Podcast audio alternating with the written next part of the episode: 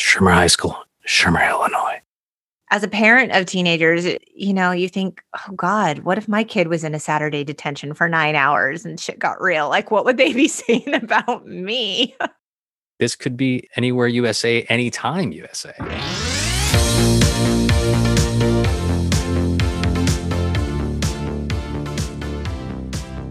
Hello, and welcome to the Untitled Gen X podcast, a podcast dedicated to the pop culture that raised us. I'm Lori, a writer and pop culture lover who, okay, I'm going to sound like such a dork right now. I can't get over the fact that Kenny Stach, the coolest high school upperclassman the world has ever known, agreed to join me on the pod to discuss the absolute greatest high school film of all time, 1985's The Breakfast Club. But before we get into the detention and universal fear of becoming our parents, I'd like to tell you a little about Kenny.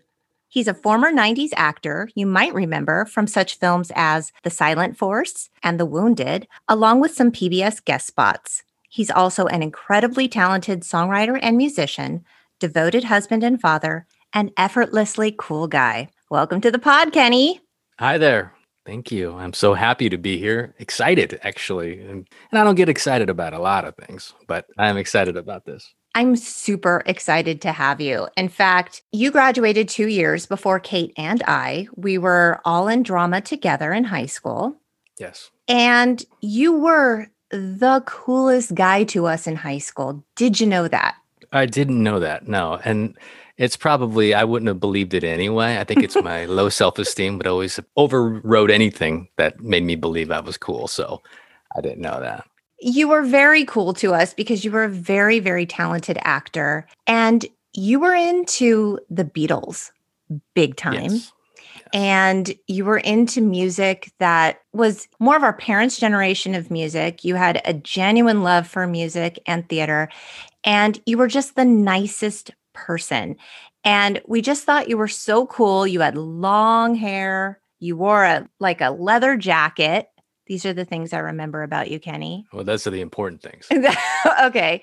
And you were just like, I'm a cool guy without having to work that hard to be a cool guy.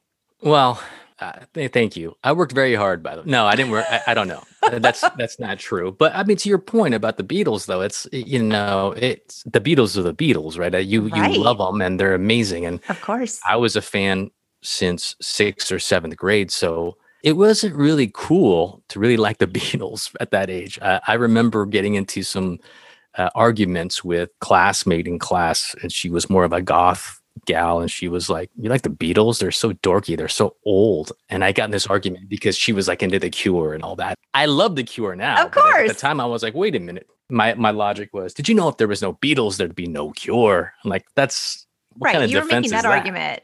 yeah. In fact, like today, I'm wearing an Elton John shirt right now. He's my all time favorite. So, uh, yeah, I was super into Elton John at the time, but like I didn't go spreading it around because I didn't feel confident enough in it. Whereas you were like, I love the Beatles and I make no apology. Right.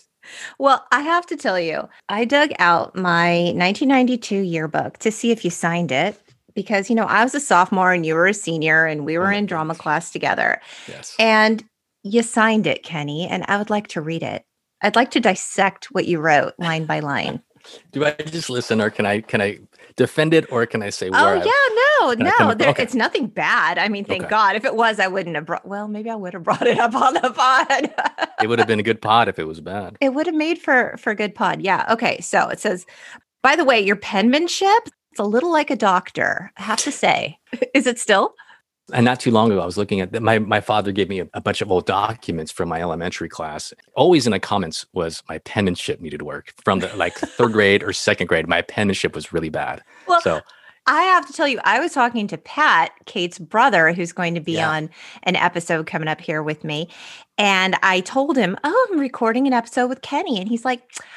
I was in gate with Kenny. I that was part of my whole thing I was going to explain today was uh, that I remember Pat or as Patty as I knew him. Patty as you knew him, sure. When he was on your Star Wars episode, uh-huh. which was a, I had made sure I was I was anticipating that one when you guys were saying that it was coming up because I haven't yep. talked to I haven't talked to Patty in a, a long time. He and I I met him in third grade, fourth grade, and we didn't cross paths for many years after that. Just kind of maybe we passed in the hallway, but I remember Patty from those days, and I remember him from Gate, the gifted and talented education. yes. Well, he remembers you too fondly. So he was excited that we were recording this episode, awesome. and particularly the Breakfast Club. But let me get into what you wrote in my yearbook. Nice being in class with you. Well, thank you, Kenny. I appreciate that. It's it's very flowery. Yes. We didn't talk much, but that's okay. It is okay because we're talking now. Right. I was already what was that? Is that am I apologizing? I think I was I already apologizing by the second sentence. Um I mean, that's okay. That's okay. okay. Yeah.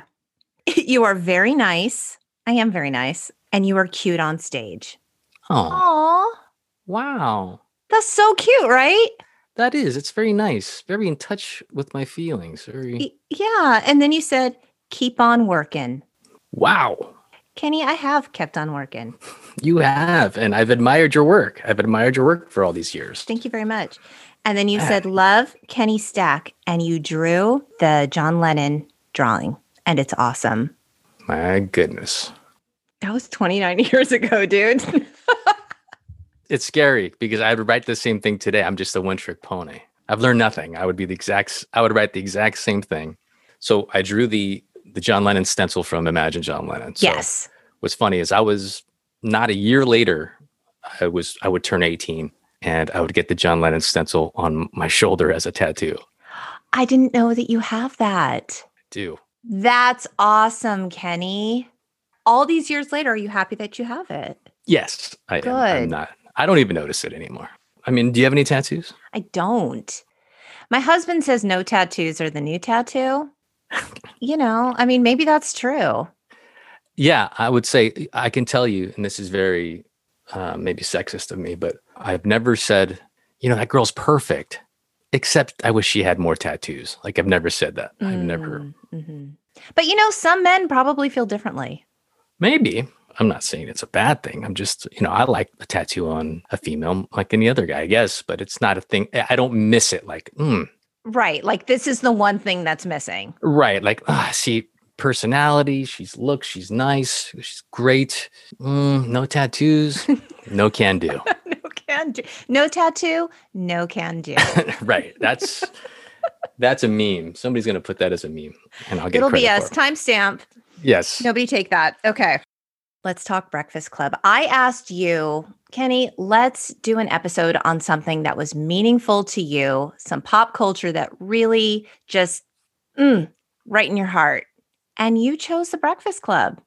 And I was so glad that you did because it was perfect. We went to high school together. We could identify with different characters here.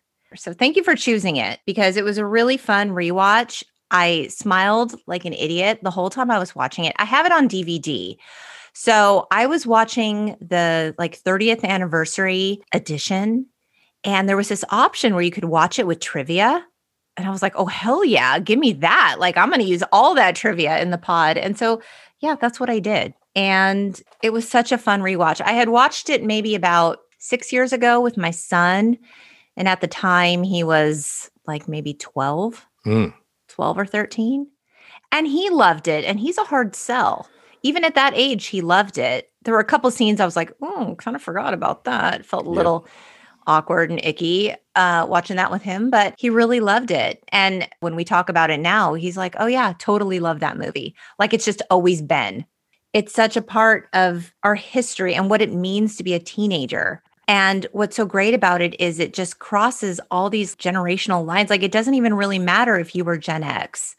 I think even a baby boomer could identify with parts of this, you know, and certainly millennials and my son, you know, and the Gen Z.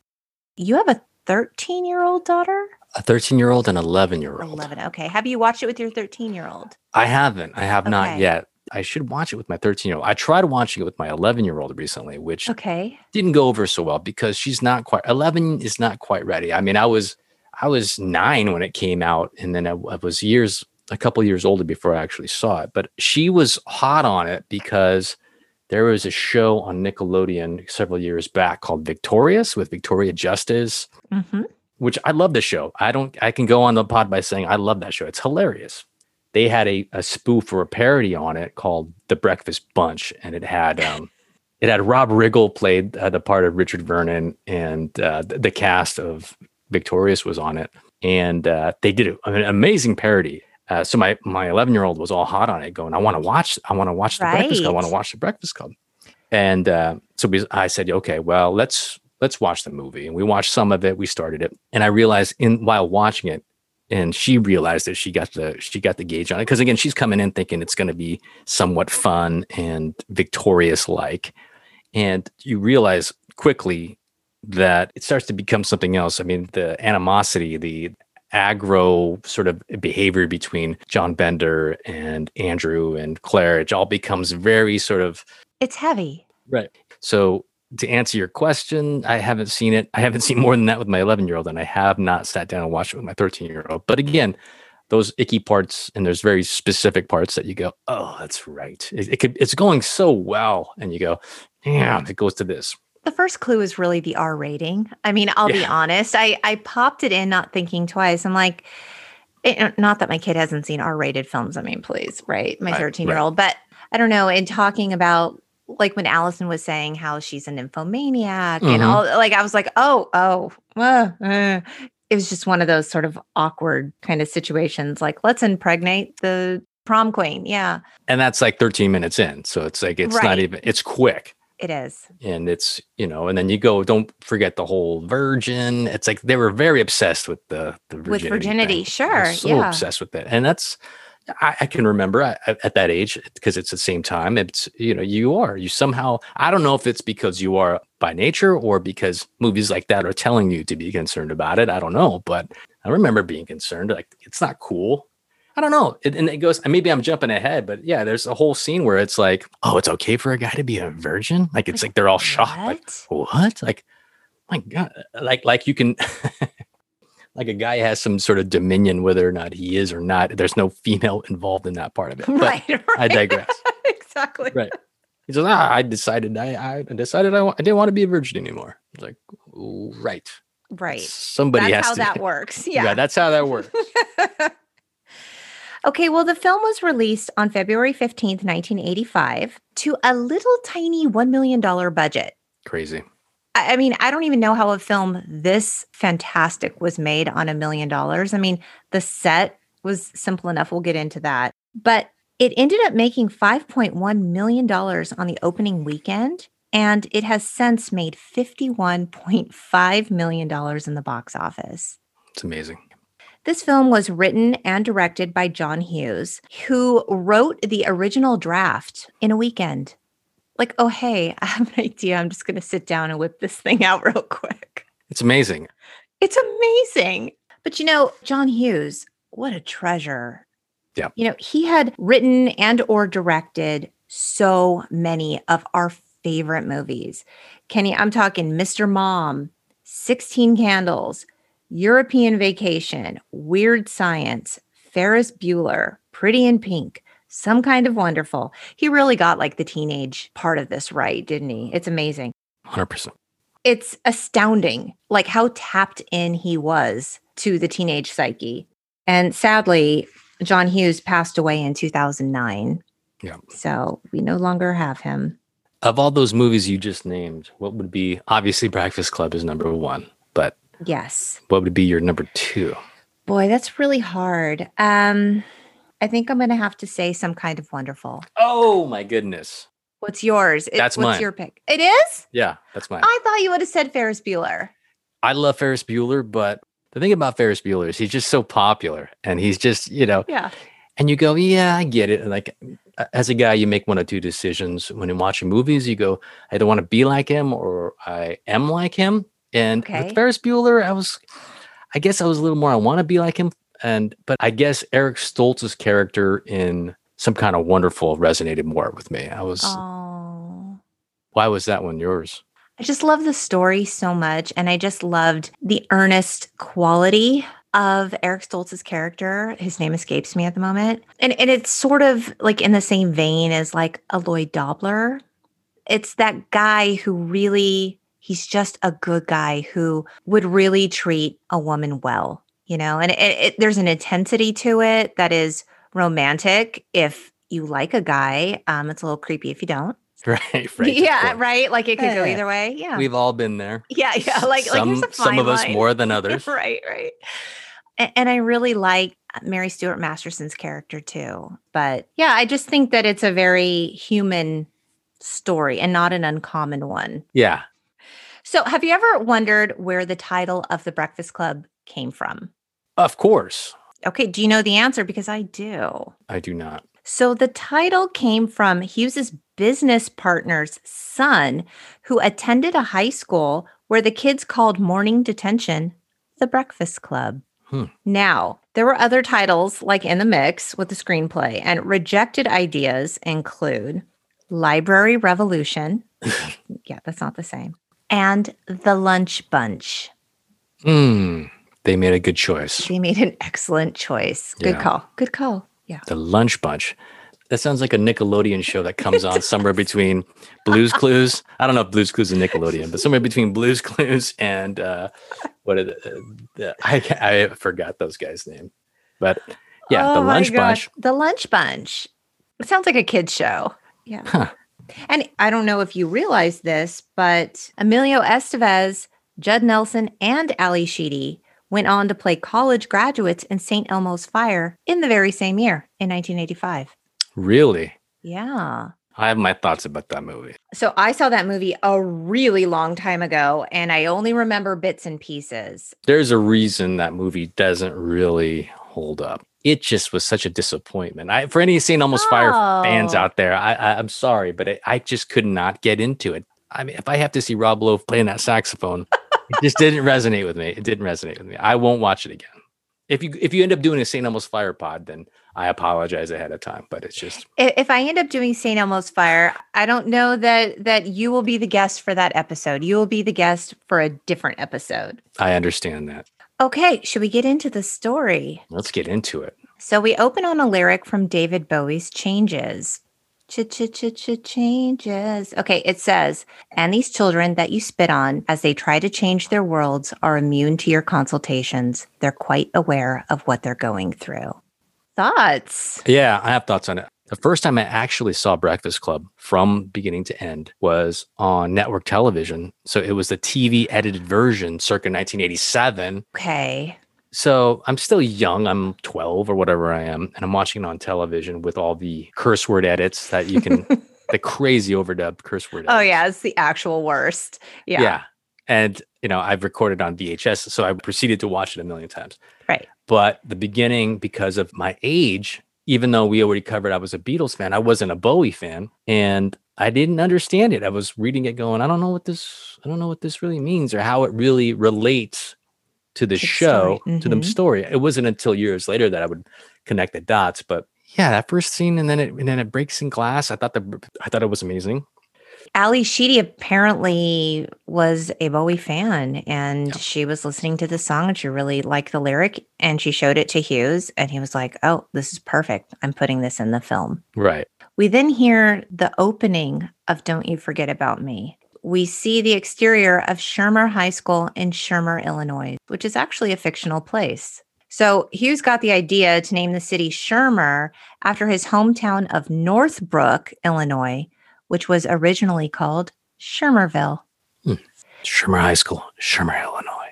Saturday, March 24th, 1984, which was actually 37 years ago. Okay. this is making us all feel real old. Yeah. Yeah, so this is when we hear Brian's voice. Dear Mr. Vernon, we accept the fact that we had to sacrifice a whole Saturday in detention for whatever we did wrong. What we did was wrong. But we think you're crazy to make us write an essay telling you who we think we are. What do you care? And you see us as you want to see us, in the simplest terms, in the most convenient definitions.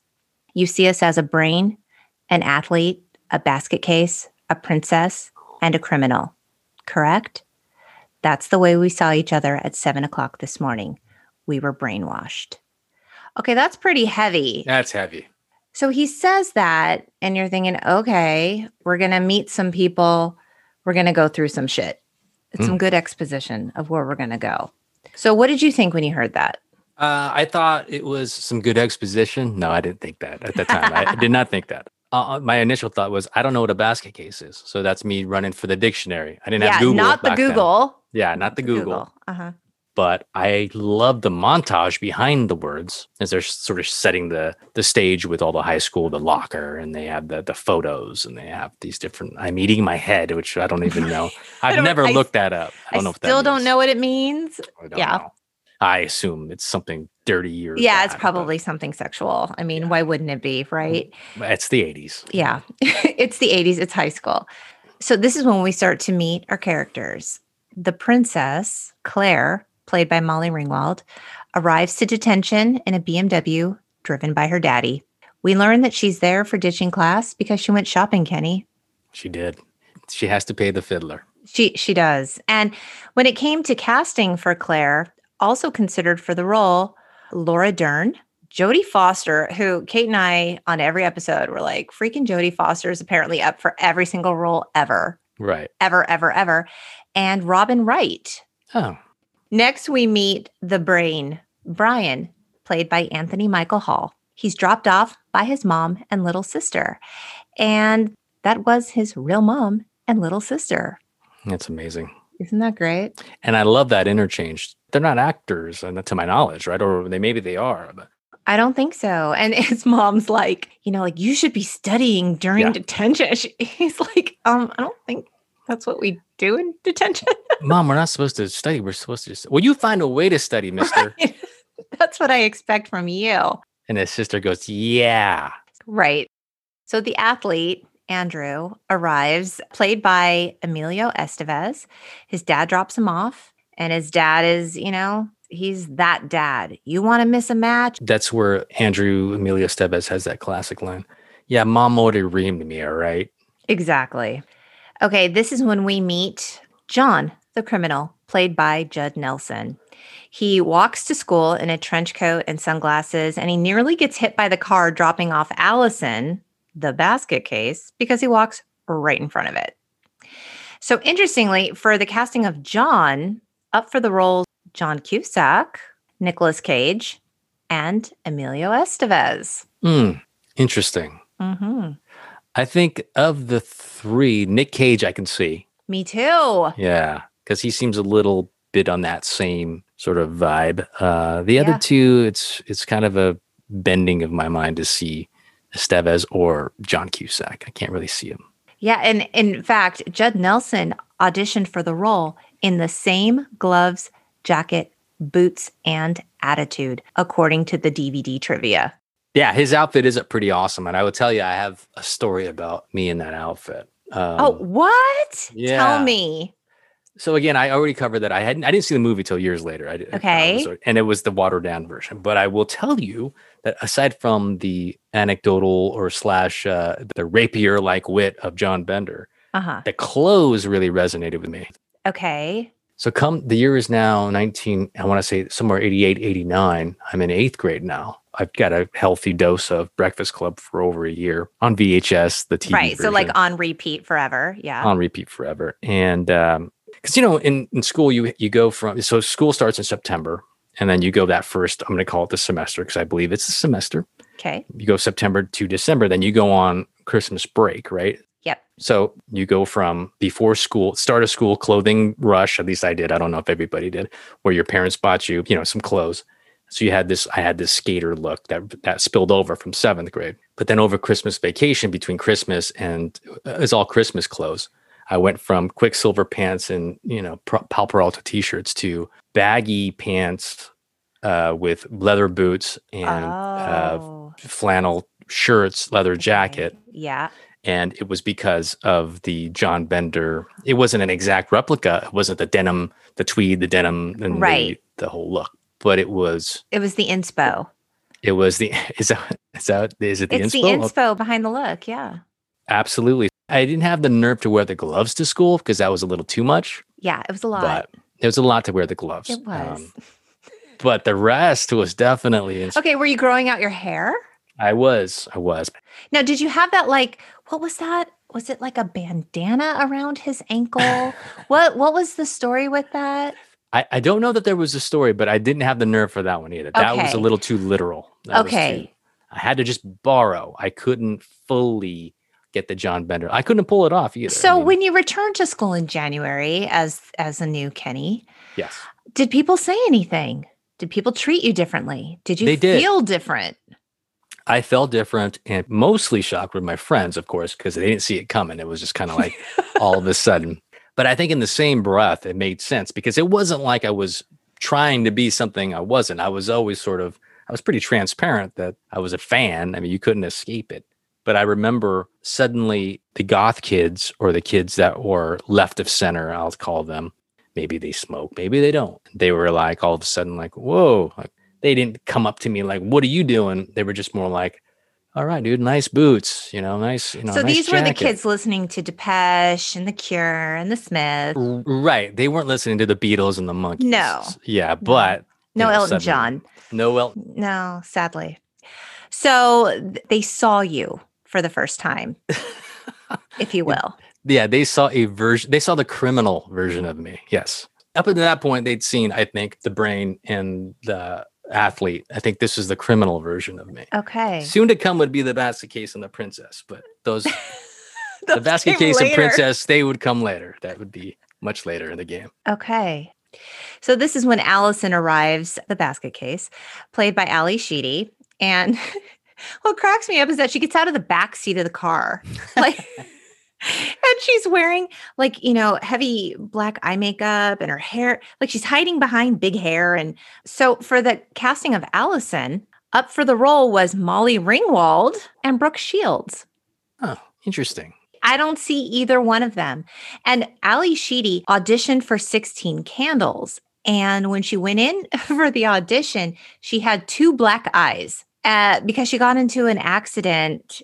She was doing some set building. I don't know what she was doing. I don't know why she was like in play production. she was working behind the scenes in addition to being an actress. I don't know what she was doing. But anyway, so she had a, this accident where she had two black eyes. And the black eyes gave her this like sort of goth look, right? Ally, can you grab that scrim real Right. quick? Can you jump on that ladder? Just hold I- on. I- we just need some help real quick. Yeah. yeah, we're gonna stop production. Just, just Miramax can wait. You're just- So Hughes remembered her with those black eyes, looking kind of goth, you know, when he was working on the film and they were trying to work out casting. And he was like, you know what? That looked kind of cool. I'm going to call Ally into audition. Boom. That's she amazing. got the part. Yeah. Well, what throws me off about that scene, uh, all that aside, and you say, you know, she gets out of the backseat, which is funny. I didn't even think about them.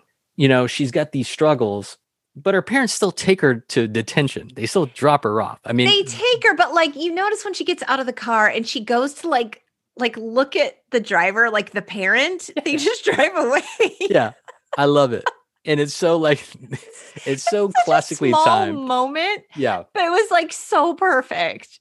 it's so perfect. It's like they're almost waiting there till she turns turns in to go look, and they drive away. And then, but I don't know. In my mind, I'm like, well, your parents took you to detention. Like, I mean, John's parents didn't take him to detention. That's what I mean. It's 7 a.m. So presumably the time that we're seeing you on camera, it's 6:45 or whatever it is. Like they got up to take you to detention. It's I mean, true. They did on a Saturday, early on a Saturday.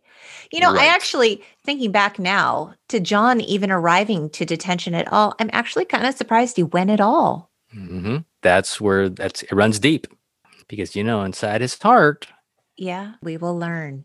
we will learn. So the students shuffle into the library. They begin to take their seats, and John busts in like a toddler. He's just like destroying shit on the way in. Yep. Now, I have to ask you have you ever been in detention? I have. I have been in detention not many times, but never the morning, but I have been in after school detention. For what? I must have been late to class too many times. I must have Okay. just been and maybe I You're a too gate much. student, Kenny. I'm disappointed. Yeah, it's ironic you say that. I had to revoke my gate card. Mind you, it was three years later, So wait, was this in junior high or high school? junior high. Okay, I got detention in junior high also. I was such a good kid, Kenny. I was oh boy. I was the princess, but I Mhm. was like also I'm not going to say I was the brain because I I wasn't the smartest kid, but I was the most obedient. And you know why I got a detention?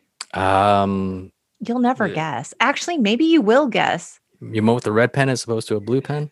No. So at our at our junior high middle school, Yes. there was a lawn that you weren't allowed to eat on. It, it, doesn't make sense. It's outdoor. I'm It's trying to visualize where that would be. Yeah, so it was like kind of near the front of the school and it was lunchtime Okay. and not allowed to eat on the lawn. And Kenny, I dared to drink a Capri Sun on the lawn. Oh my goodness. By yourself. All your friends were like, Lori, get over here. You're not supposed to. I got busted and I had to go to detention. And let me tell you, the kids in there were mean. I walked in and they're like, Who are you? What are you doing here? What did you do? And like, I stated my full name. I told them I drank a Capri Sun on the lawn. And they all wanted to hurt me because I no. had no business being in there. It was ridiculous. And I was a little bit afraid, not going to lie. But yeah, I served my time. I never did it again. Uh, I never looked at Capri Suns the same after that. right. This movie was filmed at Maine North High School in Des Plaines, Illinois. Hughes wanted to use the library at the school, but it was too small for filming. So they ended up building a library inside of the school's gym. Hmm. And this is also the same school location used for the interior scenes of Ferris Bueller. Yeah. You know what always bothered me about that whole set of Breakfast Club was the front, and this would come later on in the show. In a movie, it would make sense. But those front tables that had the plywoods to block Yes. the feet, that always, Yes. it always, it, it maybe it wouldn't have bothered me, uh, obviously, if I didn't know what was going to happen down the, you know, 30 minutes later. But Right. was there a reason not making all of the tables look like that? Why'd you make the front ones look like that and not the rest of them? If you're gonna alter it for a specific through line or a story, alter all of them because I don't think we'd be none the wiser. But instead, you have the ones in the front that are blocked. I did not even clock that. Yeah. Wow. You didn't have that VHS. I, that- I that guess had. I didn't. Yeah. That I'm pausing, going, is the tables You're like, different? what's going on? What I thought was strange was like, this is a ginormous library for a high school. Like, this looks much, much more like a college library. It's got two levels, it's got 10 billion books in it. Yeah. There's a statue in there, for God's sakes. This does not look like a high school library. right. I agree with that. The two levels throws me off. That's for sure. Yes. But, you know, our junior high school library was pretty large for a, Well, because our school. junior high school used to be a high school. yes. uh, to our listeners who don't know, the junior high school, middle school that Kenny and I both attended was actually attended by a few members of Motley Crue. It was our claim to fame. It, it was indeed. And I've mentioned that in a couple of different forums. Yeah. Tommy Lee. Yes. And who was the other one? Was it Vince Neil? It, Vince Neil, yes. Okay. Because I went to high school with Vince Neil's son. We used to call him Neil Neil. Oh, really? Yeah. He was a grade younger than me. So their yeah, their high school names were Vince Wharton and Tommy Bass. Okay. I had an encounter with, I believe, was Tommy Lee's younger sister years later, and she bought me beer with a friend of mine Because you're like, because I said, "Do you know that I am the coolest guy in drama class in the whole drama class?" And she said, "I'll buy you beer." No, she was a friend of a friend, and that's that cool. somehow, and my friend was like, "That's Tommy Lee's sister." I'm like, "Oh," and I saw the way she walked. I go, "Really?" It looked like Tommy Lee's walk, but Oh, that's crazy. I can't. Im- I don't know if it's real or not. I have no idea, but I'll take it for a story in case I need it. And you needed it because you just used it. hmm So Mr. Vernon comes in, played by Paul Gleason. We know him from Die Hard. Dwayne T. Robinson from Die Hard. In fact, Kate and I did an episode on Die Hard, Drunk Die Hard, season one, episode eight. I remember that. Go back and listen to it. so he comes in and he addresses the kids super condescendingly. It's now 7:06 and you have exactly 8 hours and 54 minutes to think about why you're here. That is a long ass detention. 9 hours? Yeah, and I like his. Well, well, here we are. John makes a joke about how he's dressed like Barry Manilow. I thought he looked more like a single guy like out on the prowl. Like he's going to hit up the safari bar or something after oh boy, after, you know, detention. the safari bar. looking for the ladies. Yeah. Or the red onion. The red onion was that still? Yeah, the red onion Yeah. and um, the safari bar. I think those were the hot spots. in the SGV Right. back in the day. Yeah. the hot spots. We missed it. We missed those hot spots. Yeah, I'm okay days. with that. What were the hot spots? TGI Fridays? The rude dog. The rude nah, that wasn't my hotspot. TGI Fridays was my hotspot for a year. Again, smash cut the underage people buying you drinks. We knew a bartender or something. Well, you had the hookup. That's why you got to do it. It's either a famous rock star sister or some random waitress and bartender at a at a restaurant. At a TGI Fridays. At TGI Fridays. You know, you're just well, and you know, also, they didn't really do a lot of ID checking back in the day. It was pretty No. easy. yeah. So we all have our fake ID stories. but I digress. Okay, so Mr. Vernon tells the kids, don't talk, don't move from your seat, don't sleep. And then he gives them, you know, the assignment. You each have to write a thousand word essay describing who you think you are. Okay, so Mr. Vernon's office is across the hall. He doesn't want any monkey business. John is mouthy. He's quick to tell him, don't mess with the bull, you'll get the horns. How often do you find yourself quoting this in your life? Quite often. Me sadly. too. Sadly. Mess with the bull, you'll get the horns. I don't really do that one, but that's I do quote a lot of my what's your what's your favorite quote? Well, when he says uh, in regard to the door, like screws fall out all the time, the world's an imperfect place. Right. like that's a favorite of mine. Yeah. So, I do um I do one where it's not so much a word for word quote, but it's a cadence. So let's say I'm hanging out with some friends and there's some dead air, and I'll go, so, so. And that's the beginning of are you two like boyfriend, girlfriend? oh, But I, I won't go, but it, it'll oh. be just that part. I'll go, so, so. that little beat in the beginning that is so ingrained in my head that if I start anything with so, it has to be a fourth higher note, the next one, just because it's that exact quote. and and because the world's an imperfect place, Kenny, That's a perfect quote to use at any time because it's very true. because it is. So John is hella bored and agitated, and he's just trying to get a rise out of everyone there strictly for his own personal entertainment. So this is when he makes the joke about impregnating the prom queen, and Andrew tells him to stop. You don't even count at this school. Hmm. And Claire says, You shit on everything because you're afraid. You don't belong, so you have to dump all over it. Yeah, she's not wrong. Right. And he does his, well, maybe I'll just go out and join the wrestling team, student council. right. so Brian, Brian, he is part of academic clubs. I didn't write down his club, something like the physics club. I don't know, maybe he's in a chess club. And Yep. Claire is quick to point out that academic clubs aren't the same as the social clubs that she's part of. because John's line is, ah, but to dorks like him, they are. What do you do in your academic clubs? Well, we do. And he he said, oh, I see. It's sort of social, demented and sad, but social. Yeah. Demented and sad, but social. John takes a screw out of the library door lock hinge thing, and the door shuts, and Vernon comes in hot. He's got to know who closed the door. They all play dumb. Screws fall out all the time. The world's an imperfect place. Yeah. So this is one of a few hot moments between John and, and Mr. Vernon. They get into kind of like a pissing contest regarding respect for authority and Vernon keeps giving out detentions to John because John won't shut up and back down. And John ends up with eight detentions, two months of detention.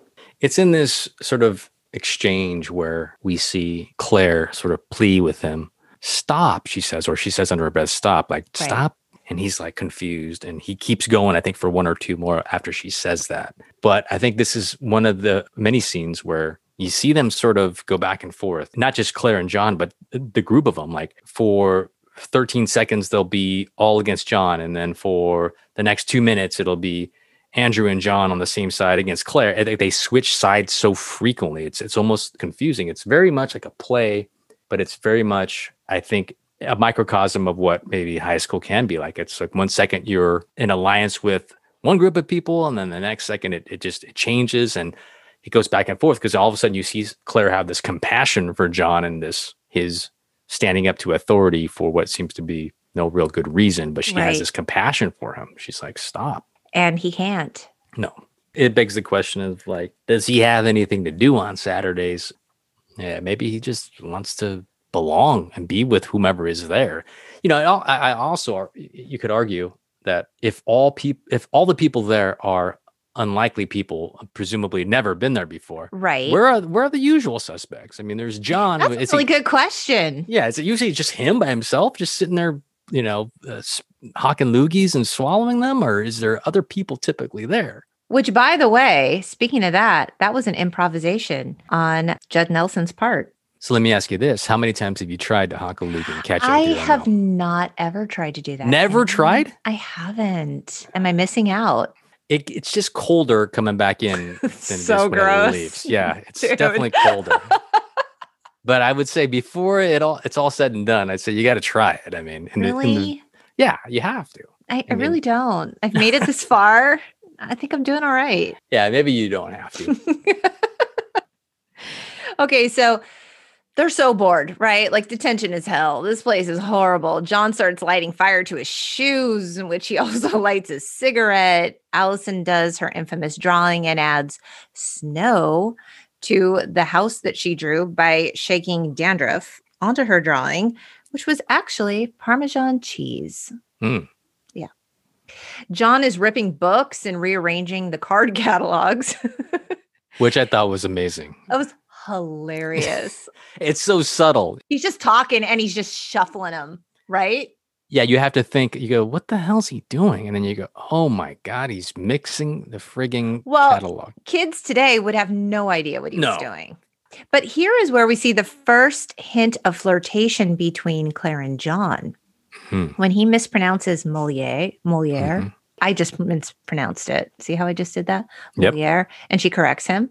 Here's a little bit of trivia the Chicago Public Library donated over 10,000 books for this film. Wow. Just so John could, you know, rip a bunch of pages out of them. Well, I can say that the whole Moliere, Moliere bit. So you can imagine for a kid that's watching it for the TV version, it's a little confusing. And he says Mole. the, the the the movie line is Mole really pumps my nads. I think that's okay but the TV version was Moliere really blows my mind. And it, but it, because it's because it's overdubbed, it gets all screwed up when Claire corrects him and then ha- plays that uh, classical music for like that three seconds, and it was very flirtatious. And it was like, oh, okay, there's something. There's something, something here. Yeah. Okay, so this is where the kids start revealing a little bit about themselves as they begin to slowly die of boredom. And Claire says her parents are on the verge of divorce. She doesn't think they give a shit about her. They're basically using her to get back at each other. And this is when John tells Claire that she has a fat girl's name and tells her she's going to get fat when she gets older. She flips him off.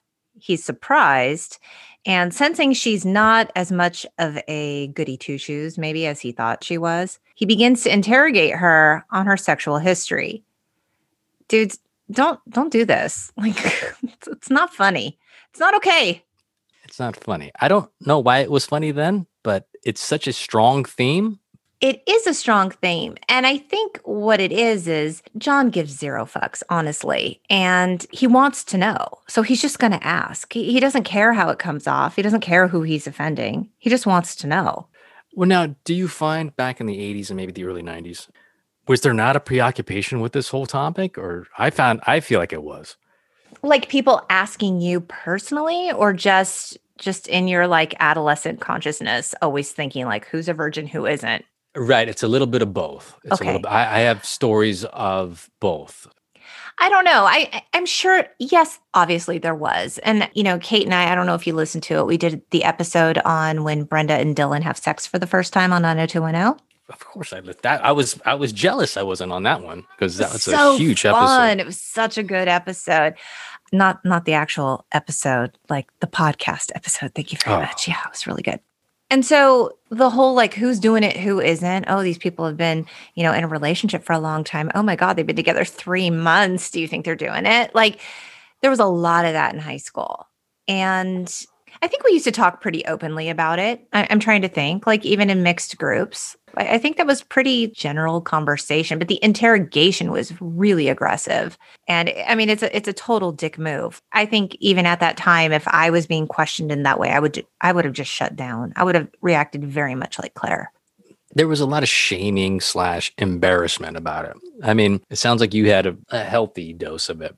Mm, I don't know because, like Allison says later to Claire when she asks her, "Are you a virgin?" If you say yes, you're a prude. If you say no, you're a slut. Or are you just a tease? Right. It's like these are your these are your three choices. Which one do you want to be? True. There was a shift where people or young kids had more of it wasn't so it didn't appear to be so intense, like such a focus on it. I felt like back in the 80s, there was such a focus on it.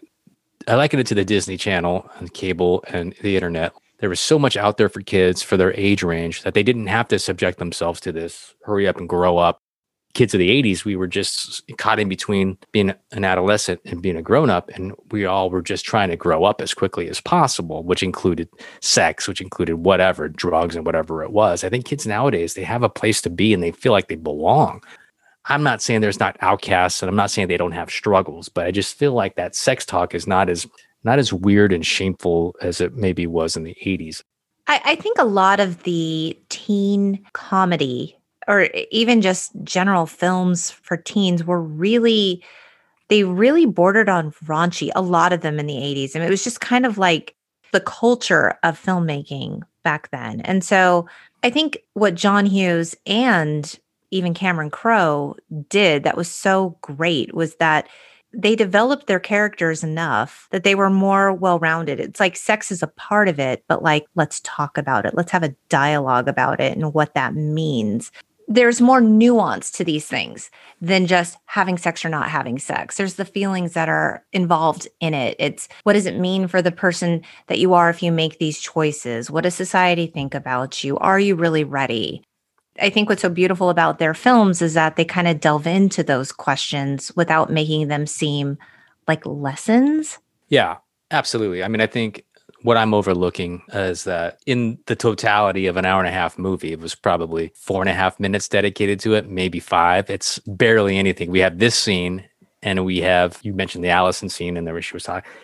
Really? I mean, it's maybe five minutes. again, there's a Brian scene with the whole Grand Canyon or Niagara Falls, rather. Yes. Whole, it really isn't as much as I'm painting it to be the, the 80s were a bunch of shameful, you know, sex crazed time where we all, you know, you're better off not being a teenager. Yes. Andrew doesn't like the way John's talking to Claire. He demands that he leave her alone. He wrestles John to the ground. This is when John pulls a knife, which was actually Judd Nelson's personal knife, and he stabs it into a chair. Right. We meet Carl, once Shermer's Man of the Year student turned janitor.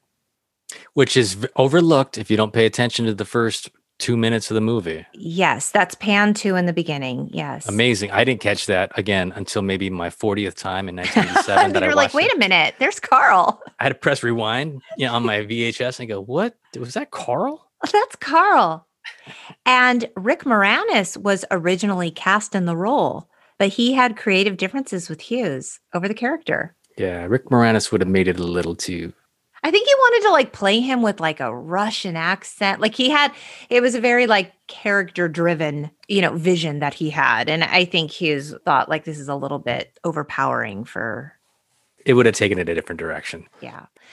So John asks Carl, How does one become a janitor? And Carl's smart enough to know that John's being a punk. And he tells the kids, I go through your letters, I go through your lockers, I listen to your conversations. I am the eyes and ears of this institution. And then they all look scared shitless. Especially John, because when he hears lockers, he goes, uh oh. He knows what's in his locker, not to mention the words he's sharpied onto his locker. Yes. This is when John asks Brian if he's ever gotten laid. And, you know, this is the Niagara Falls. She lives in Canada. You wouldn't know her he insinuates that he and Claire have hooked up. And this is when Claire tells him, you know, it's okay to be a virgin. Right.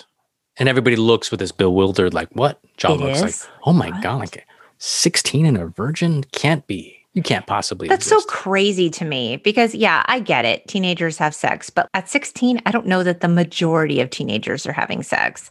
I hope not. I, I mean, right? Jeez Louise. I mean, we're parents. The world's an imperfect place. the yeah. world's an imperfect place. Okay, so it's lunchtime. Claire has her little bento box of sushi.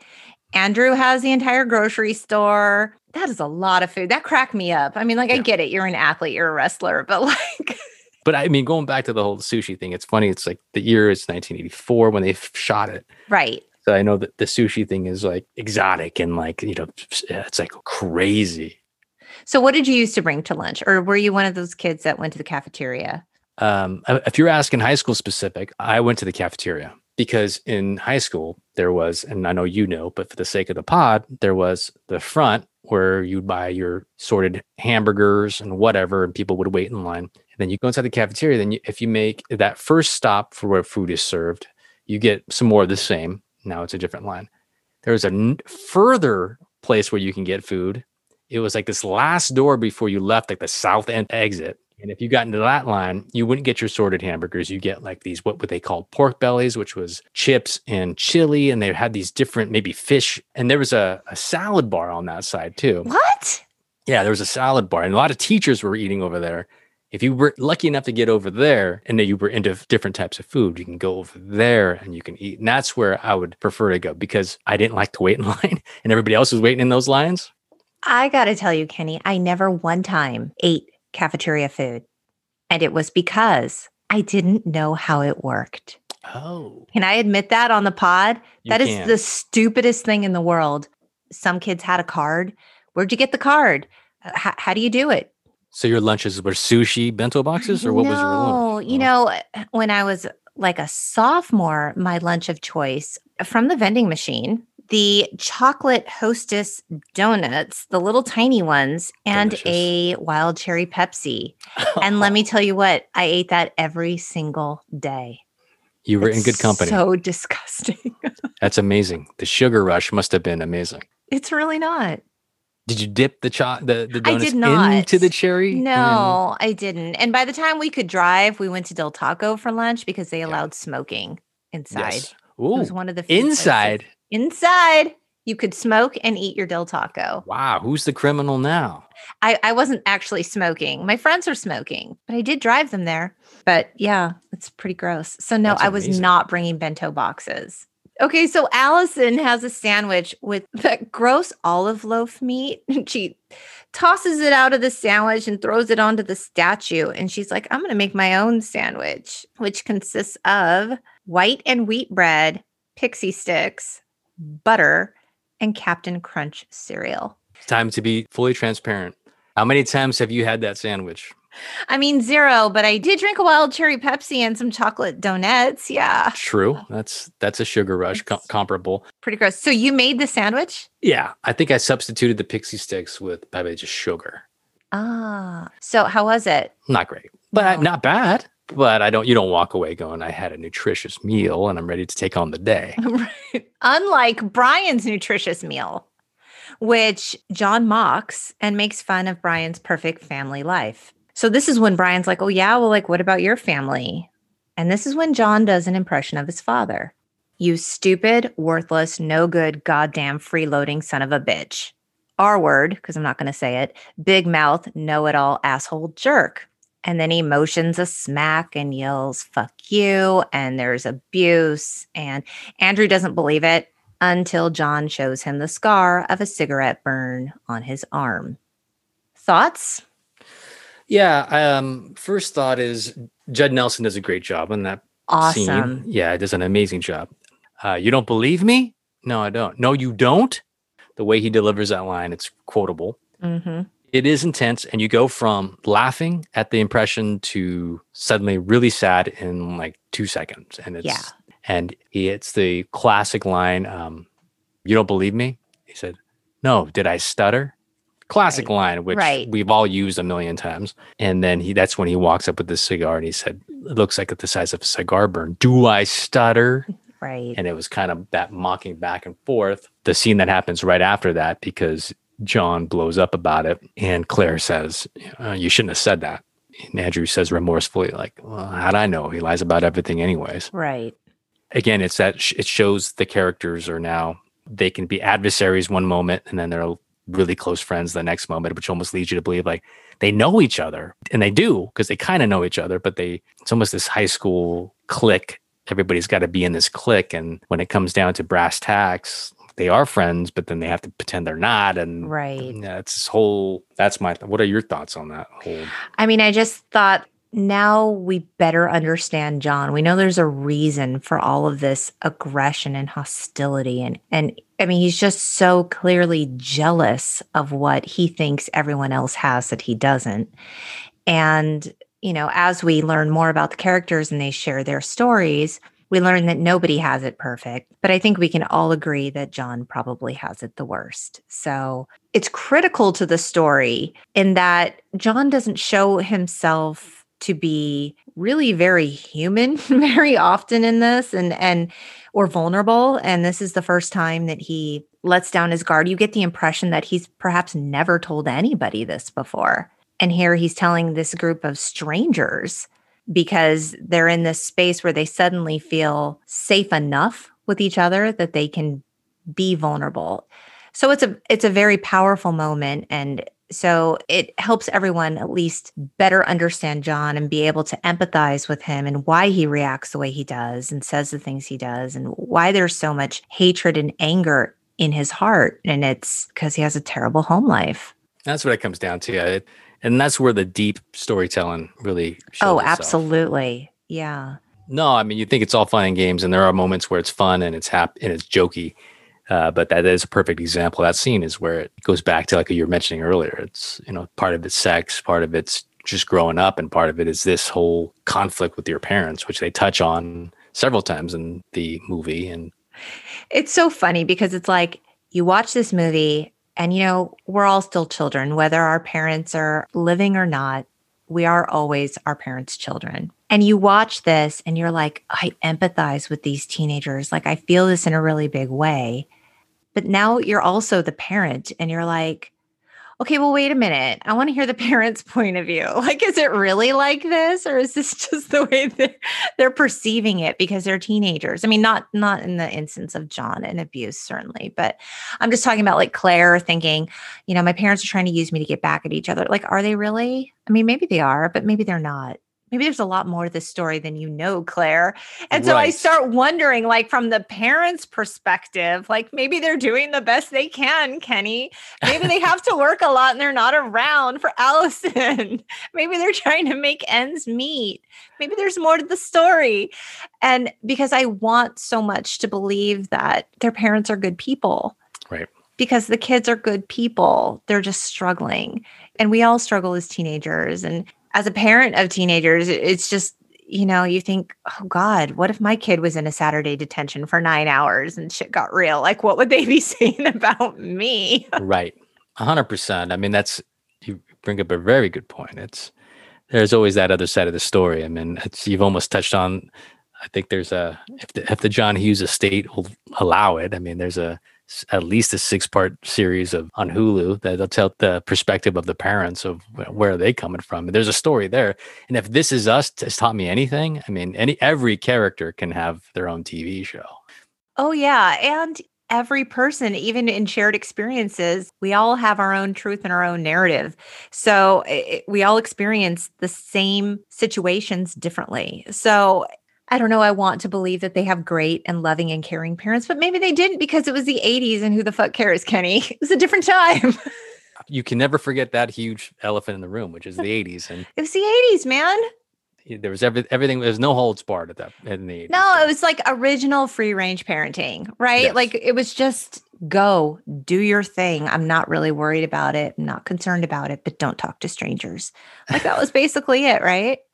It was uh, one of the things that catches me about that scene, though, is you mentioned the the olive loaf. Yes, it's gross, but what the part that gets me is again, it's my comparison of Allison to John. It's like, so she didn't make that sandwich. Somebody made her that sandwich. Oh, right. Like they drove her to detention and they made her the sandwich. She they let her sit her in the back. They both drove her. I mean, I'm assuming somebody's in the passenger seat again. I don't know. I don't think they. I think it's funnier if no one's in the passenger seat. It's hilarious if there's no one in the passenger seat. But then they get this very specific sandwich. It's not a bologna sandwich. No, it's an olive loaf. And she takes it out and throws it because she's like, not this again. My stupid parents. Your parents made you lunch again? Like, yeah, okay, that's terrible. But I'm telling you, Allison, they ignore you. Pfft. I mean, John doesn't even have a lunch. He's ignored. Right. Come on. Okay, so the kids sneak out of the library and they go to John's locker where he retrieves a big old bag of weed. And it was actually, in truth, oregano. Hmm. Yeah. Yes. Brian is utterly shocked. The look on his face is so golden during this scene. I mean, I don't know if you caught it, but he's just like, what did we just do? Right. So the kids are trying to get back to the library before Vernon catches them missing. Andrew and John disagree on the way back. Andrew convinces everyone to go his way. They end up at a dead end. So this is when John passes the weed off to Brian, poor saucer eyed Brian, and sacrifices himself for the good of the group so they can get back without getting caught. And this is when John like diverts Vernon's attention. He ends up getting caught in the gym.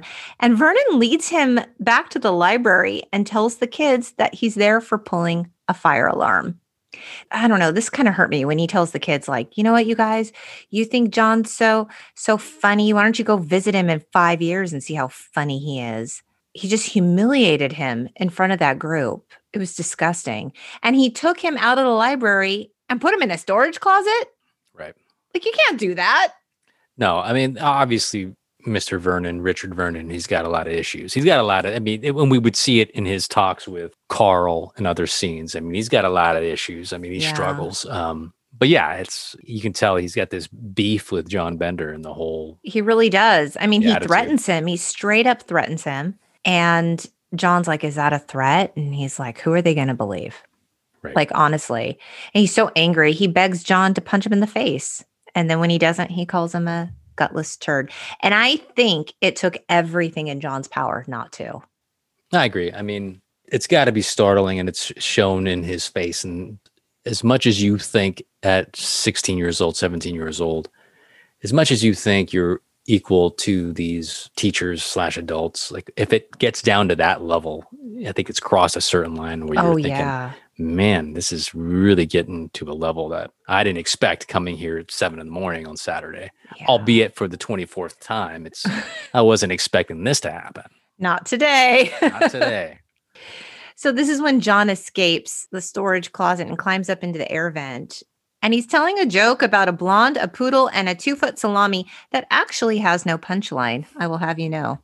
I can imagine people have written the punchline. I'm I've I've thought about it. Hey, But- I mean, I'm sure it's a good one. So John falls through the library ceiling. And this is when he hides under the table, the table that, that bothers you so much, Kenny, with the Yes. front. This now it's all coming full circle. Here's my yes. here's my uh, construction issue. so this is when Mr. Vernon comes in demanding to know what the ruckus was. So John's under the table that Claire is sitting at, and he puts his face right between her legs. Guys, don't do that. Like, right.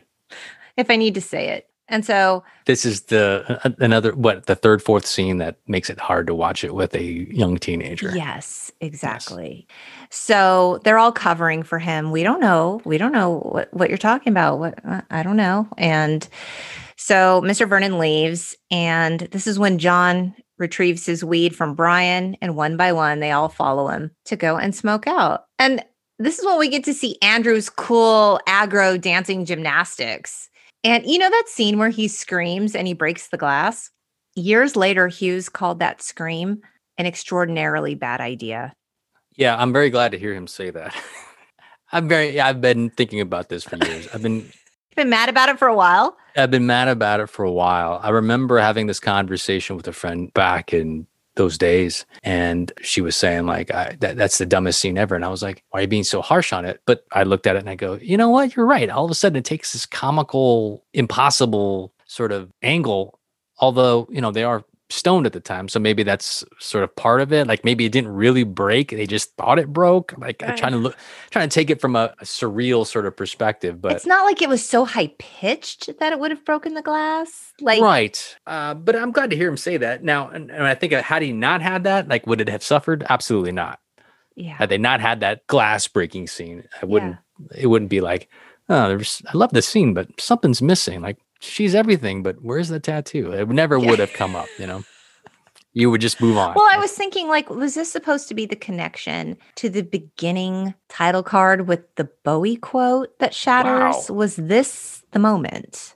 Is that what that was? Wow. Blow my mind with that thought. That's real deep. Yeah, I try, Kenny. That's amazing. Yeah, I don't know. But like if it is, they can relate it to this is the moment that they are quite aware of what they don't need your consultations and they're quite aware of what they're going through. And now through the storytelling that we've reached at that point now it's like we realize whether they realize it or not they are aware of what they're going through. They're very aware with yeah they are. their parents situation and what they're thinking. That was the only thing i could figure but hey Hughes called it a bad idea and you know i'm inclined to agree this is when Carl catches Mr. Vernon in the basement reading the confidential employee files and demands $50 for his silence. so, back in the library, the kids are going through each other's stuff. Allison has a shit ton of stuff. She calls her home life unsatisfying and reveals that she wants to run away to someplace better. And this is when Allison reveals that her parents ignore her. Mm-hmm. By taking her to Saturday detention, and making, making her a lunch. Olive loaf. Yeah. Oh, Allison. Yeah. Right. And really, whose home life isn't unsatisfying when you're a teenager? Everything yes. sucks when you're a teenager. Your parents are the stupidest. Right. I mean, please. Our kids don't think that, Kenny, but like. Right. No, yeah. I, our kids Obviously. accepted, but yes. Mr. Vernon tells Carl that he thinks that the kids today are just getting worse. And he's afraid for the day that they're in charge. And I wrote, ha ha ha, sucka. Yeah. So, yeah, I mean, I think every generation kind of thinks that, right? Absolutely. They call Allison, you know, basically the basket case. And it's clear. I mean, she has some issues. She tells the kids this whole story about how she's a nymphomaniac. She had sex with her married shrink. This is the conversation with Claire. You know, have you ever done it? Are you a tease? And Claire finally admits, yes, I'm a virgin. And Allison says, yeah, me too. I'm not a nymphomaniac. I'm a compulsive liar because that's better. Right. Yeah. I think about it. I go, Allison really is just that. Just I, honestly, she, I think she's making things more than what they are. I mean, it seems like she's dramatic, and I and I don't want to, you know, make fun of anyone that's ever felt other or misunderstood because God knows, like, isn't that the hallmark of being a teenager? But it doesn't really seem like you don't get a clear picture with Allison as to really why she's the way that she is. To your point, like if Allison's going through what she's going through, I don't want to say, oh, you know, buck up and pull yourself up. But you know, Kenny, our parents would have. Yeah, of course it's easy for me to say, Allison, like eat your olive loaf bread and write in your Cutlass Ciera, whatever it was, and just be grateful. It's easy for me to say that, but like write in your journal and listen to, you know, the Smiths. It'll all be okay. Maybe they could have developed her backstory a little better so that we could have understood her a little bit more. Right. Andrew admits that he taped a kid's butt cheeks together okay. because he thought his dad would get a kick out of it, but he doesn't feel really good about doing that. And he feels really bad about the humiliation that he caused this kid. He cries and he admits that he hates his dad. And he goes on to talk about how his dad pushes him to be number one and how he has to win at all costs. Watching the movie, I'd never really thought about this scene. I guess it wasn't until years and years and years later that I actually listened to what he was saying from the person he taped the butt cheeks of and that sort of shame and that humiliation. I never really thought about it as anything big. But rewatching it, I was like, man, really thought about it going i can't imagine. I mean that must that really must have been tough. I'd never again never really thought about it but i mean it is so embarrassing. And you get the impression that the kid that he did this to like was maybe a younger kid or a smaller kid because brian's like yeah i i know him. As though he's someone in the lower end of the popularity scale and that exists. I mean, I have I know stories For of sure. not at that level of physical taping of butt cheeks, but I have stories of people throwing sodas on people that were, you know, left of center. And just because I don't look back and say, you know, I'm sad and ashamed of myself for not doing more, but I just remember going like, dude, don't do that. Like what's cool. what's the point? I know. I feel like a Saturday detention for that isn't Not enough. enough. It's No, not enough of a punishment. Yeah. Like I'm glad he feels really bad about it because he should. Seriously, Andrew, you're such an asshole. yeah. So Brian says I can relate because it's like me and my grades. He failed shop class. He's so ashamed. He was so devastated by this blow to his GPA that he brought did he bring a flare gun to school? Is that what he said? He brought a flare gun. Yeah, and so that's why he's in detention. The flare gun detail is what causes people to laugh because it is kind of if you know what a flare gun is. Right. This is when they move on to their weird talents. Claire shows the gang that she can apply lipstick by holding the lipstick between her boobs. John makes fun of her for it. So apparently, Judd Nelson was a real method actor. He stayed in character throughout filming so much that it began to cause problems for Molly Ringwald. He was relentless in his teasing, and it was getting so bad that it angered Hughes. Molly told the New York Times in an interview, John was extremely protective of me and it just infuriated him. And he almost fired him. And we all banded together and really talked John out of firing Judd. I think there's so many stories, not only because of method acting, but there's a line one could draw about method acting, especially in your 20s. I mean, I know that it's just relevant, you know, not to make it about my earlier quote unquote career in acting, but yeah, you get on set and you're just like, you want to do that kind of behavior. You're 22, you're 21, or whatever it is. Judd Nelson was 23, 24. Yeah. Yeah. And, you know, it's that time you're just, you got all this energy, you're so hyped up about it. You go a little extreme, and why not? And I respect it to some degree. I mean, we all know James Dean was a method actor. We know Marlon Brando was, and they were all in their 20s, and it could be a little eccentric. I think even Yeah, uh, sure. Christian Bale's the same way. I mean, he gets a little bit sideways. Uh, is it necessary? Who knows? I don't know. I can't say. I mean, there's act- obviously brilliant actors that don't do that, but I could see that. And I could see it being I could see it being problematic for her. Hundred percent. I can see easily slipping into that in those two characters. Like if he's wisecracking as much as he is, it'd be hard to stop wisecracking if it's just constant. Yeah. And when you consider that so many of the little, because John Hughes apparently really like let the characters improvise. He let them kind of have a lot of freedom in their roles. And a lot of like the very best parts of John were improvised by Judd Nelson. So when you think, okay, so he's really razor sharp. He's quick-witted. He can really get under your skin. He he has that quality about him. If he's really this guy off the set, it's a lot to handle day in and day out. It would get exhausting. and it's and I agree. And I think it's that thing where and you deal with it in life, whether it's raising your kids or maybe people who work for you. You want to harness their energy because you like their energy and you like their it's something that they're doing. At the same time, you want to discipline them and put them, you don't want to put them in a box, but you want to make sure you they have guardrails. It's kind of like when is too much too much? Like, you know, I find myself disciplining my kids going, Am I disciplining too much where it's like it's hindering the spirit of what they're trying to do? Like yes, I was just going to can- say that. You don't want to break their spirit, but at the same time, ugh. yeah, it's that careful balance. Like you just do the best you can. The world's in a perfect place. the world's an imperfect place. So John tells Claire she has everything and he has nothing. And he makes fun of her for her diamond earrings that she probably got for Christmas when we learn all he got was a carton of cigarettes. And he makes her cry. This is when Andrew dares to ask the question, Kenny, the age old question Are we going to be like our parents? And Allison says, It's unavoidable. It just happens. When you grow up, your heart dies. Brilliant. Do you think when you grow up, your heart dies? I do. Oh, God. Let, let's just let's say ab- I was expecting you to be like, no, Lori, let me tell you all the reasons why that doesn't happen. No, I, I I think there's a truth in it. Obviously, there's a truth in there's the. uh, I think everything we were talking about. You become a little more practical, pragmatic than you were, and there's a bit of that sort of energy that, if you compare it to the energy you had when you were young versus the ener- energy you have now. Let's say, and, and you compare the two to determine whether or not your heart has died. It's like 100%. There's a difference, which I can equate to. If I were to be so harsh, I'd say my heart died compared to what it was. If you compare it to what it was, but yeah. it's one of those things where you can't constantly compare because then you can say, I gained X, Y, Z.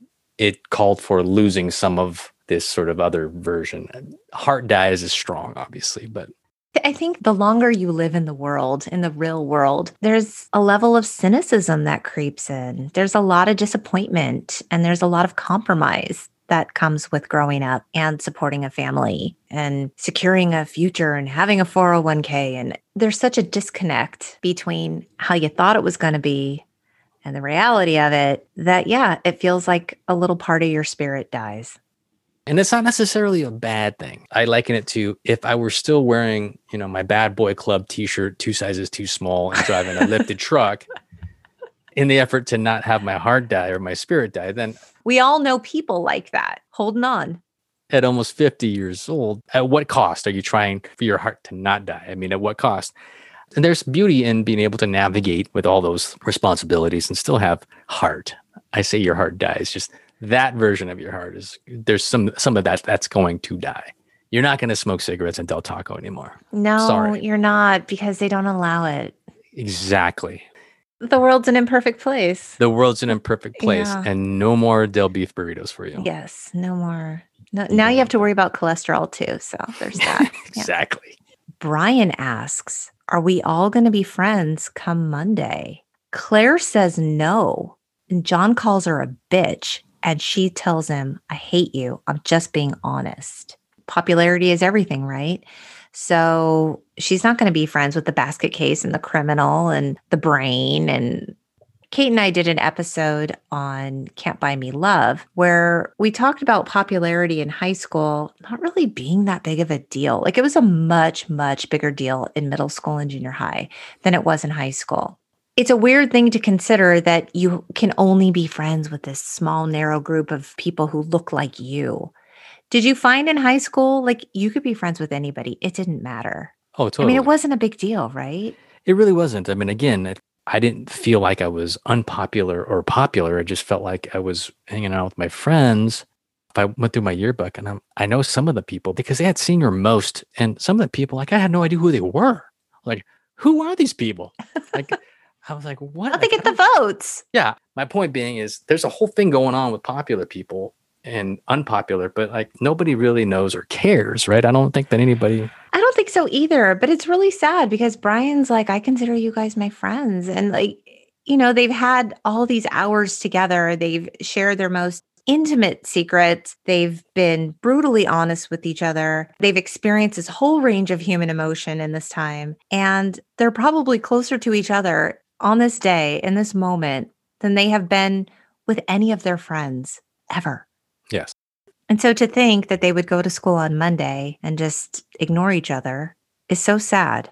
I was thinking about this. I liken it to this weird microcosm of, and there's these classes where you have this person that you sit next to, maybe because it's your last name and you're just, they go by alphabetical order. But for that hour in that class, you guys are best friends. You don't talk about like my parents, this and that, but you guys are best friends. You guys joke and you guys, everything is cool.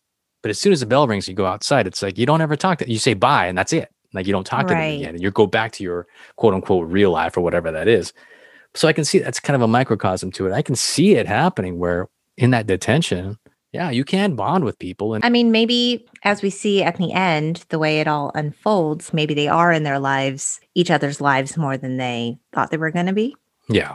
So we find out that Allison is in detention uh, because she didn't have anything better to do. And they all laugh. But really, Kenny, we're not laughing because her parents got up early in the morning and they took her to detention and she didn't even have to go. She should have walked. You know, I was on the fence about whether or not Allison was the most hated character in this movie when I started this podcast, but I'm slowly believing that yeah, she is. Yeah. I mean, yeah, I think I, we can all agree. Let us know, you guys, who's the most hated character in the Breakfast Club? I mean, we love them all. Of course we do. They're all like our children. But like if you had to choose, it's Allison, right? It is. But then is this where we ask who who's our favorite? Well, we definitely want to know who's the character you most identify with. I mean, we want to know that. Kenny, Who's the character that you most identify with? I mean, can we safely say John? No, you can't safely say John. Okay, you just borrowed the look. This the look, the inspo.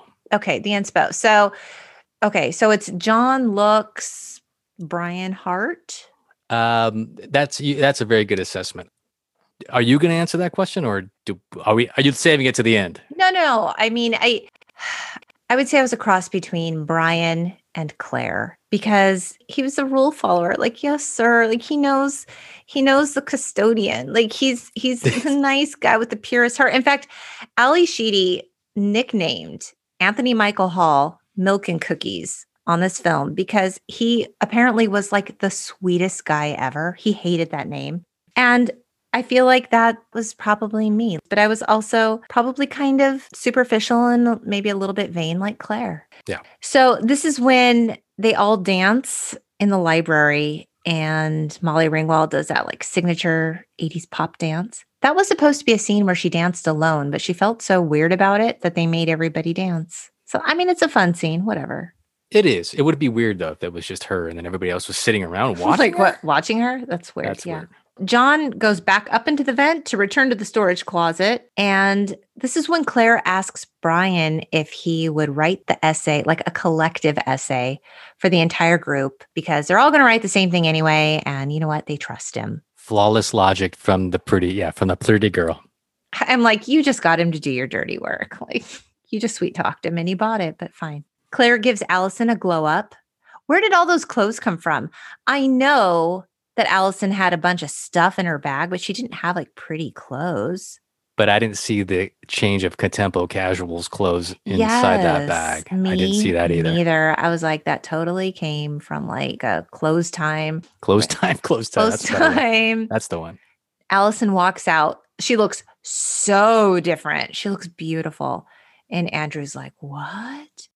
This is when Claire goes to the storage closet and John's like, Are you lost? Yes. And she kisses his neck. It's a weird move. It was kind of a sexy move that she just showed up there because when John says, You know how you said your parents use you to get back at each other? Wouldn't I be outstanding in that capacity? Yes, he would. We're missing the part where, and again, back to the quotes. This is less a quote than it is a gesture. When Claire asks, "Were you really disgusted by what I did back there?" Which, um, Yes. and John does the classic nodding of the head, and he says, "No." Yes. It's like, yes, that's the coolest thing ever. It was. If I could tell you how many times I try to fit that in a conversation between the years of 1987 and 1989, we wouldn't have enough time on this pod. We'd run out of tape. Yeah. So Claire ends up giving her diamond earring to John. And they kiss in front of her dad. This is after detention is dismissed. They kiss in front of her dad when he picks her up. And I was like, oh, now, yeah, she's stirring the pot with her family. I always found that bizarre. I'm like, that's a little bit much, right?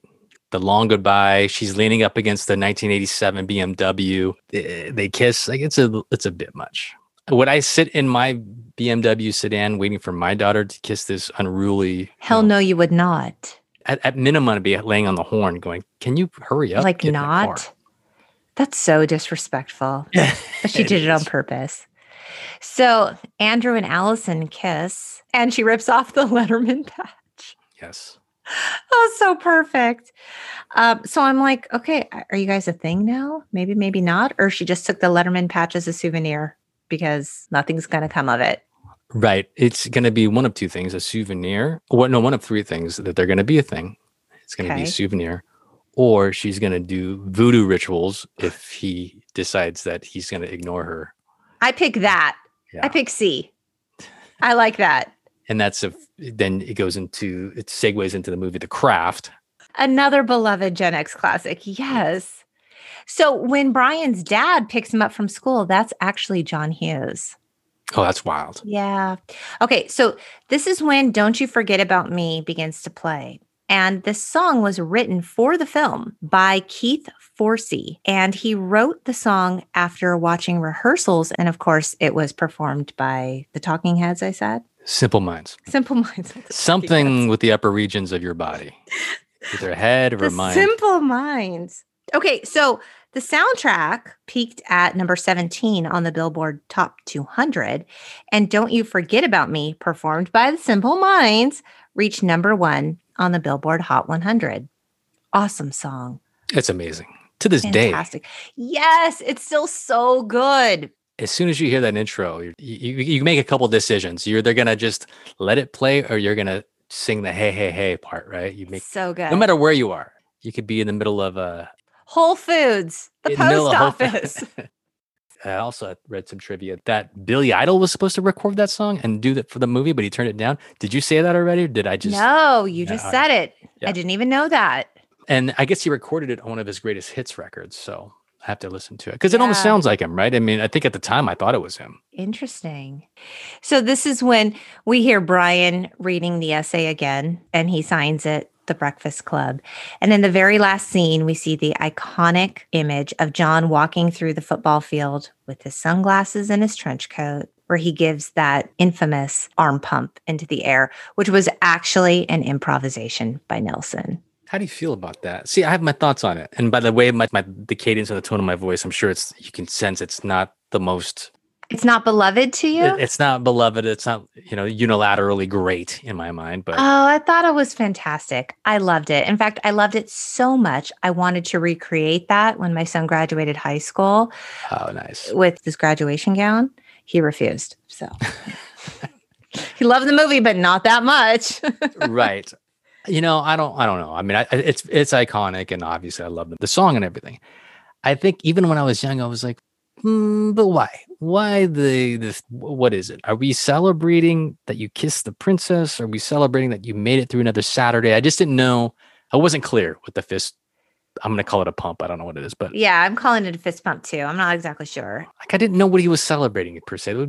Maybe I was too young to realize he's seen life at a different on a at a different level now, and he's he's happy and he's he sees hope and he's turning over. I, I think that's what it is. Like I feel like now he feels a sense of belonging that he doesn't have to be so much on the outside. Okay. He opened up his heart. He was vulnerable. Now there's this girl. He's got these friends. I don't know. I mean, he's in for another eight weeks of detention, which really sucks for him. But like, which will be weird if nobody else is there again. It's going to be just him and Vernon, or maybe Allison will go back, or maybe she'll be busy with Andrew. Again, it's more of the reboot of what happens on Monday. Right. But if you put it that way, which I never really thought about it, was maybe that's what it is. Maybe he's truly at the risk of looking cheesy and corny about it. He's just like, I'm happier than I was when I entered this this place at at 706 this morning.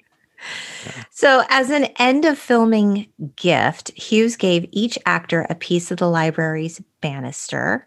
So, hopefully, they all have that. Did you know that the film's poster featuring the five kids like sitting all close together, you know, the iconic? Yes. Okay. That was photographed by Annie Leibovitz. That's amazing. Yeah, I didn't know that. So, in talking about the legacy of this film, obviously it's so truly beloved by you, by me, hopefully by the Untitled Gen X audience. And Molly Ringwald said upon the 30th anniversary in 2015, I always loved the script, loved the movie, but I never imagined we would be talking about it 30 years later. I never imagined it would still speak to my kids. I feel like it keeps speaking to generation after generation from the production to the end, and maybe because of the minimalistic sort of production, that it doesn't have room to really be dated, like with pop culture references as far as uh, visually. And, and I think, you know, in other movies, you might see sort of things that date it, like the cars in the background, you know, yes. albeit there's the cars in the beginning and the end, right. but it's really nothing of substance. I mean, the cars, even the architecture or advertisements. Yes. It can date the whole thing. I think this movie, albeit very simple, that simplicity makes it timeless where you can i mean andrew in jeans and a tank top and the girls dressed the way they are it's it's really timeless. It doesn't really bump you like this is an old movie. Like it right you, with it the singular exception of like the card catalogs. Right right right. But that's a small moment. Right it's exactly. It's that's a very small eh, you'll miss it if you don't even right right it's a very subtle like secondary to what he's primarily doing. Right but I think that the black intro with the mustard yellow sort of font and the basic font and the prints with the music right. playing, it just it makes it timeless. This could be anywhere USA, anytime USA. And the characters are different enough, even if you want to consider them to be like teenage tropes. Okay, fine. Yeah. But they're different enough that we can all identify with pieces of them, if not the character as a whole, elements of them that we're like, oh, I'm a little bit this and I'm a little bit that. And so, this idea of people sharing a space and coming together and ultimately figuring out what they share in common without any sort of regard to, you know, where you are socially in school or how much money you have or how smart you are. It's like these are the human things that we can all agree on. It's a beautiful theme and it's a wonderful reminder. And I think that's what makes this so timeless at the heart of it is that it's a lesson that we kind of need to be reminded of. And it made a really big and lasting impression, obviously, in pop culture. But also in how we tell teenage stories. I found an article in The Atlantic called The Emotional Legacy of the Breakfast Club, and it was written by David Sims. And he suggested that this film really like paved the way for films like Stand By Me, Dead Poet Society, Say Anything, School Ties. And it even suggested, it says, even the more artsy hits of the early 90s, like Dazed and Confused, and yes, Boyz n the Hood, feel loosely connected to the character driven origins of the Breakfast Club. That approach eventually filtered into television, with high school dramas like My So Called Life becoming the standard bearer for emotionally mature storytelling. Wow. Yeah. Thank you, John Hughes. Absolutely. And it's totally true. I mean, it, the legacy is amazing when you when you really line it out that way with those titles and those TV shows, you can't help but see it. Maybe you don't think of it, but when you say it out loud, you go, man, I can see it. It's amazing. Any last thoughts on the Breakfast Club? I think it's an amazing show, movie. No, this is an amazing show, and I feel very happy, proud, excited to be on it. Honestly, I am so excited that you took the time. I can't believe all these years later, we're still connected on social media. It's amazing. It is. Like in the time of the Breakfast Club, you were an upperclassman. That would have been it. All I would have had to remember you by is my little, you know, yearbook inscription. That would have been all that I had from you. And now look at us. We're podcasting together. We're podcasting together. Hopefully not the last time. You were an awesome guest, and I'll definitely be asking you to come back. Absolutely. Okay, cool. Okay, and to you, Gen Xers, thank you so much for listening. There are a lot of pods out there, and your time and attention are a genuine gift. You can find us on the web at the Untitled Gen X Podcast.com and on Facebook and Instagram at the Untitled Gen X Podcast. We hope you keep in touch, beautiful people. Bye. Bye.